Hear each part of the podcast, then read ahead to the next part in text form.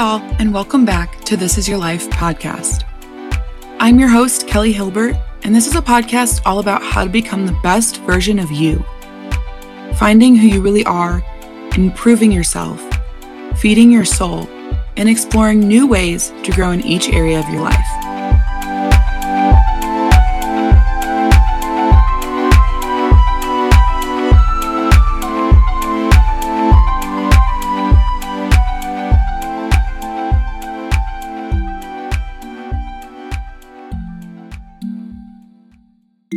How has y'all's week been? First point, this is actually the first podcast, or the first episode you guys are hearing that Zach created the background music and jingle for, which I am so excited about. I'm absolutely loving it, and I am really glad that you guys finally get to hear it because we've been working on it. Well, he's been working on it for a couple weeks now. I think I mentioned it maybe 2 or 3 episodes ago that he was going to create it for me, so I'm really excited that you guys finally get to hear it. Second point of my week is that I spent the entire day yesterday shopping for a dress for a wedding reception. Yeah, and I know, a wedding reception during COVID, but our friends got married recently and they're doing a very, very small reception to be able to celebrate since most of us obviously weren't able to attend their wedding due to the pandemic. But this means that I needed a dress, and boy, oh boy, was that a challenge. I didn't think it would be so difficult, but dang, I didn't realize how intensely the 80s are coming back until I tried to go find a dress, and everything, and I mean everything, had glitter and sparkles on it. And I am not a glitter and sparkles kind of gal. I know I mentioned last week that I had some glitter on for New Year's Eve, but that's about the extent of my glitterness. Luckily, I found something I like. I don't love it. It's okay. I would rate it maybe a 7 out of 10, but it'll do. And this is more about my friends and their marriage than it is about me in a dress. But obviously, you know, you want to look nice and feel pretty, and especially because we're not really dressing nice because we're in a pandemic. But I did find some amazing shoes, so it's fine. I'll just spread my happiness through that. But speaking of sparkles and glitter, New Year's Eve was just the other day, and I cannot be the only one who is over the moon excited about getting out of 2020 and into 2021. This past year has been such a rough one, and I'm so excited to move on and rock 2021. And you're probably asking yourself, Kelly, how are you going to do that? Well, let's get into this episode and I'll tell you. This week's episode is all about New Year's resolutions. We've all tried them year after year, writing a list of all of these amazing changes we're going to make and become a brand new person. We make a resolution for each area of our lives, our physical and mental health, our diet, our work ethic. We've done it all, but we never actually stick to them. Maybe the longest we've made it was 2 or 3 months. And now you may possibly be at a point of giving up on New Year's resolutions. You either are completely over them or you make them fully well knowing you won't stick to them, but you want to be able to join in on the conversation at work with everyone else. But it doesn't have to be this way. A couple years ago, I had reached that point. Every year, I was saying the same thing over and over as my goals. I'm going to stay fit and eat healthier. I'm going to work on my self-motivation and self-love. Honestly, I was focused mainly on my health and fitness at that stage of my life, so for me, that was the only resolution that mattered. But even as someone who was consistently active and ate fairly well, I still didn't make much progress on my resolution. My levels of activity and overall diet stayed about the same. I basically was just saying it to say it. And then finally, one year, I decided to do something about my resolutions. I wanted to actually change and improve in those areas of my life. I didn't want to continue the cycle anymore and be just another person who couldn't maintain that motivation and drive for myself. So for the next couple of years, it was trial and error, testing out different techniques and methods of New Year's resolutions. The first method I attempted was tracking my daily progress. I bought a bullet journal specifically for this purpose and had dedicated it to my resolutions. On the first 2 pages, I wrote up my resolutions. I think I had about 10, trying not to go too overboard, but also wanting to address different areas of my life and where I could improve. The next couple pages, I made a tracking chart in my bullet journal, kind of in the bullet journal format. And if you're unsure of what that looks like, you can literally Google bullet journal tracking, but it's essentially making a big chart that crosses the entire page. Along the left side going down are your resolutions, just quickly abbreviated. Along the top going across is 1 through 31, corresponding to each day of whichever month you're in. And then you make a square for each day and each resolution. And then every day you go through and you either color in or put an X or somehow mark which resolution you worked on for that day. I really liked this method for about maybe a month or so. I found it really tedious, and it meant a lot of commitment as you're filling out this chart every single day. Positive for this method was it kept you extremely accountable if you can fill it out daily. It's completely customizable as you're creating the chart, which is super fun. And because it's customizable, you can add it into your current journal. Cons were you have to fill it out daily. It takes a lot of energy. And I felt a little discouraged if I had a day that I didn't work on any of my resolutions, or even just a couple out of 10. It got to be a little overwhelming. The next year, I didn't have a complete set technique. I was kind of just winging it, and also trying to keep track of what I was doing at the same time. In the beginning of the year, I sat down and wrote all of my resolutions out. And then I did something I hadn't done last year. I broke down each resolution into more manageable expectations and month expectations. For example, I wanted to focus on saving more money, so I broke that down into adding $50 into my savings account each month. If I could do more, then add more, if not, at least $50. And this was manageable. I actually did this resolution for the entire year, and I think that was the first time in my life I completed such a long goal. My other resolutions worked for a while until I lost the routine or just didn't have the motivation anymore. So let's talk about this past year when I found the best technique for myself and that I'm so excited to share with you all. The biggest thing you're going to need is a planner. Any planner will do, but I recommend using at least a weekly planner. And if it has extra space for notes or a monthly recap, that is even better. I've mentioned this before, but I personally use the Magic of Eye Planner. I'm going to link it in the show notes, but it's an astrological weekly planner.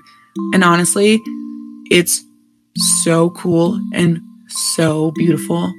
I was so excited to order mine for this year. It was the same one that I used last year, and it's just so beautiful, and the quality of it and just how it's put together. They are a little bit more pricey, but for me, they're so worth it. They also have a pocket planner, and that's a little bit cheaper. It's just a smaller version. But if not, Target has honestly some amazing, really cute and affordable options. And I use those for like 8 years. So I recommend those as well. Now that you have your planner, I want to change some terminology real quick. I am done calling them resolutions. I don't like the term itself because of the negative connotation that goes along with it. When we hear someone say New Year's resolutions, we immediately think of failed attempts at changes in our lives, what we say to our coworkers to make us seem more motivated or committed to improvement than we actually are. We've attempted and been unsuccessful with this term long enough and enough times to where I've decided we're just going to throw it out, get rid of it. Instead, we're going to stick with the classic. We are going to call these our New Year's goals. Creative, I know, but think about the word itself, what we associate goals with. Real quick, I'm going to read you guys some definitions. Now, I'm pulling these from Urban Dictionary, and before you say or think anything, I know that these are definitions that anyone can write, but Urban Dictionary is known for being honest and saying what we're all thinking, but scared to admit. So just hang on for a moment and listen. The first definition for New Year's resolutions on Urban Dictionary is the things you promise yourself you will do over the year, but quit after the first 2 weeks. And the second definition is a goal that you propose, then forget the next day. The first definition for goal on Urban Dictionary, for the use of the word that we're looking for, is a statement written down in order to achieve a state of being at a given point in time. Unfortunately, only 3% of Americans have written goals. Those that have them are typically the most successful people. We can see right here the difference in how we view these two similar but also completely different terms. So we are calling them our New Year's goals. Now it's time to write out our New Year's goals. It's important that you either physically write them down in a notebook or type them out on your phone or computer. Keep them somewhere that's easily accessible so that you can refer back to them.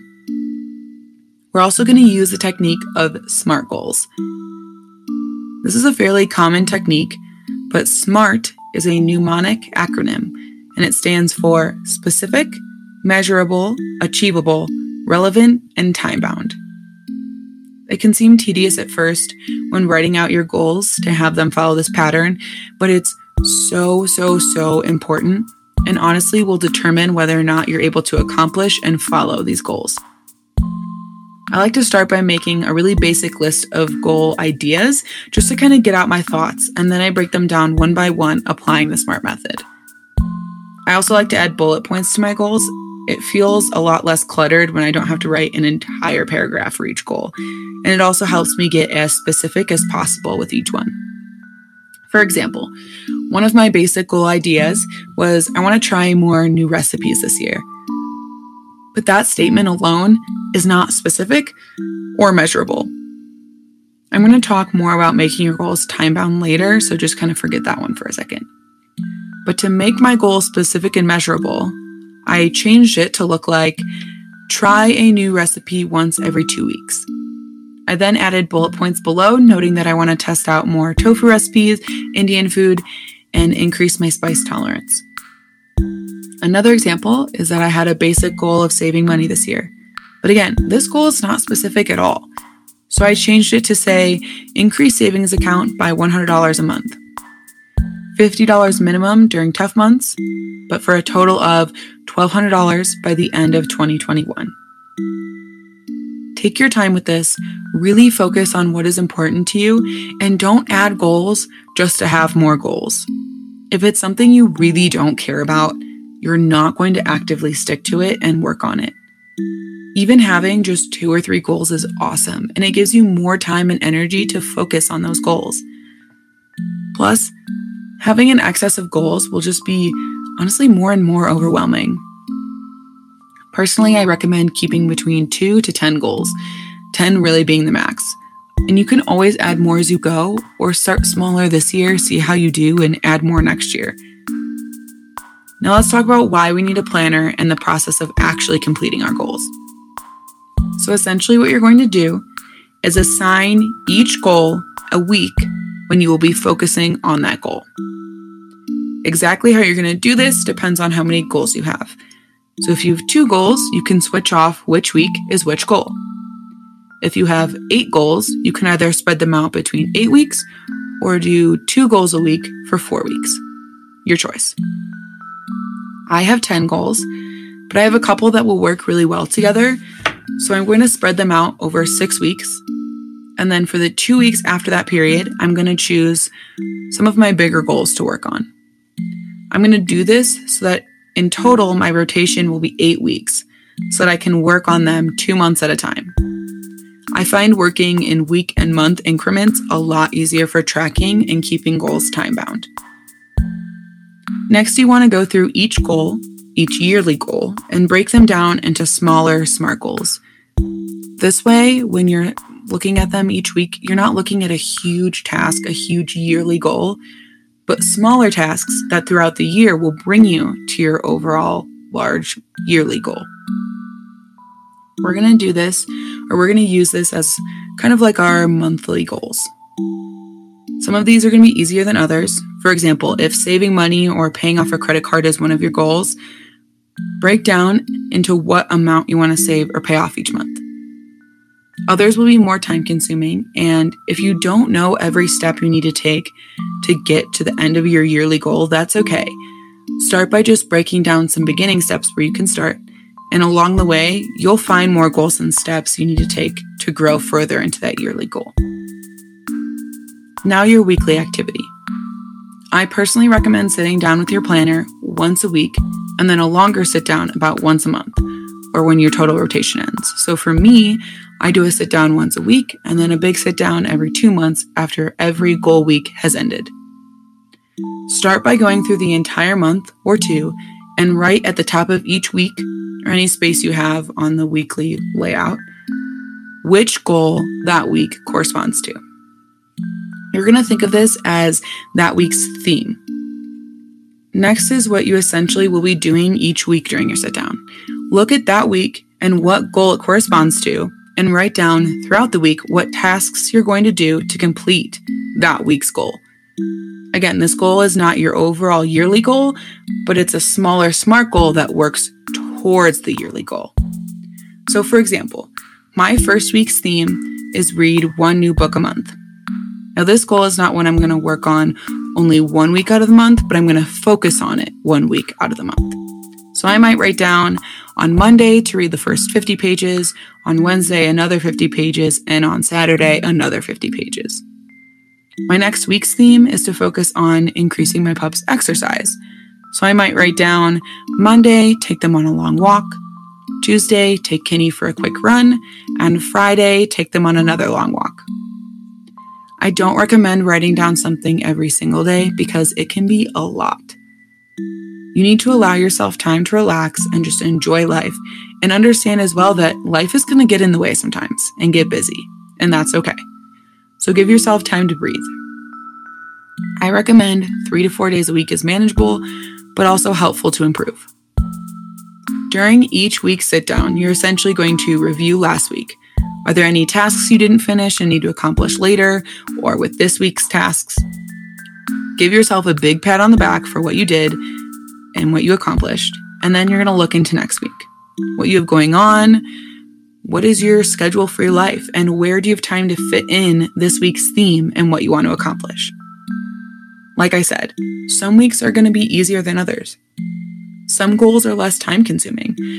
For example, putting a certain amount of money in your savings each month compared to working on improving your career.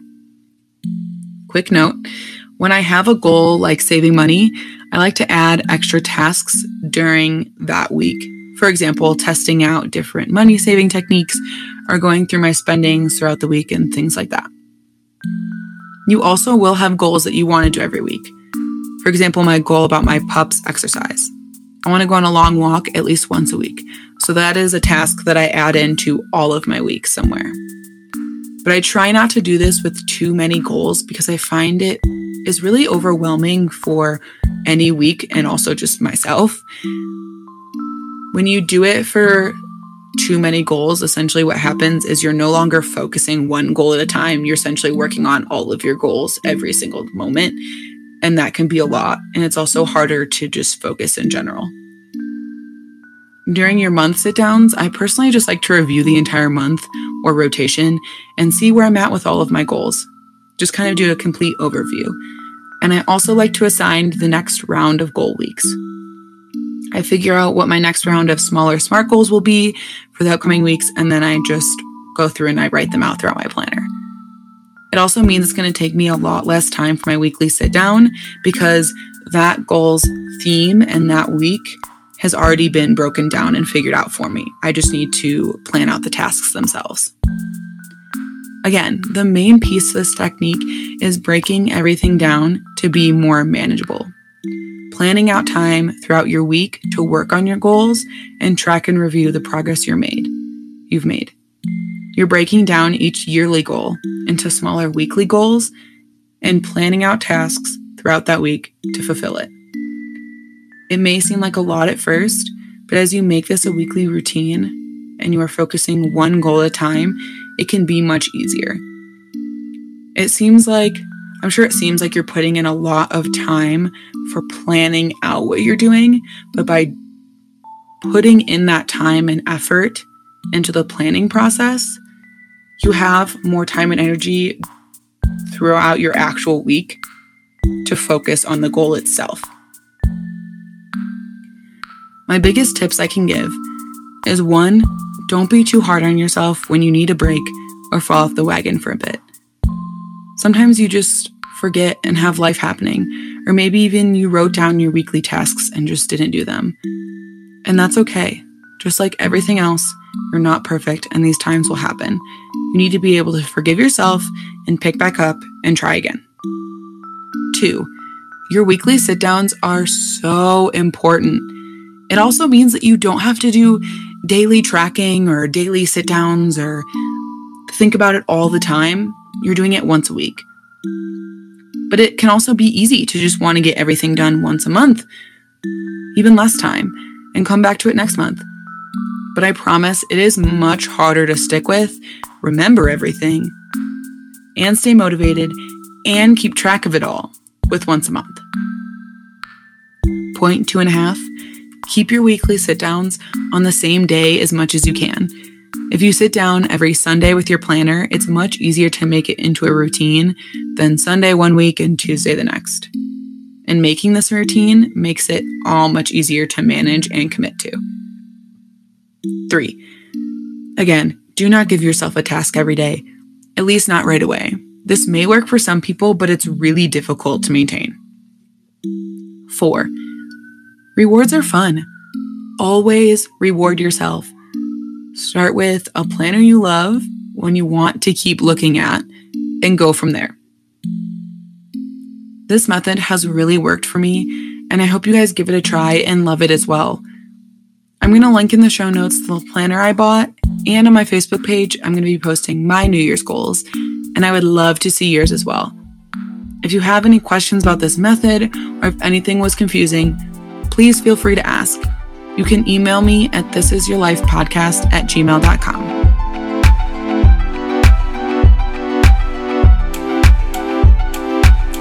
Thanks for listening to this week's episode.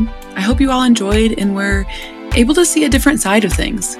Please, please, please take a moment to subscribe to this podcast and go like and follow my Facebook page.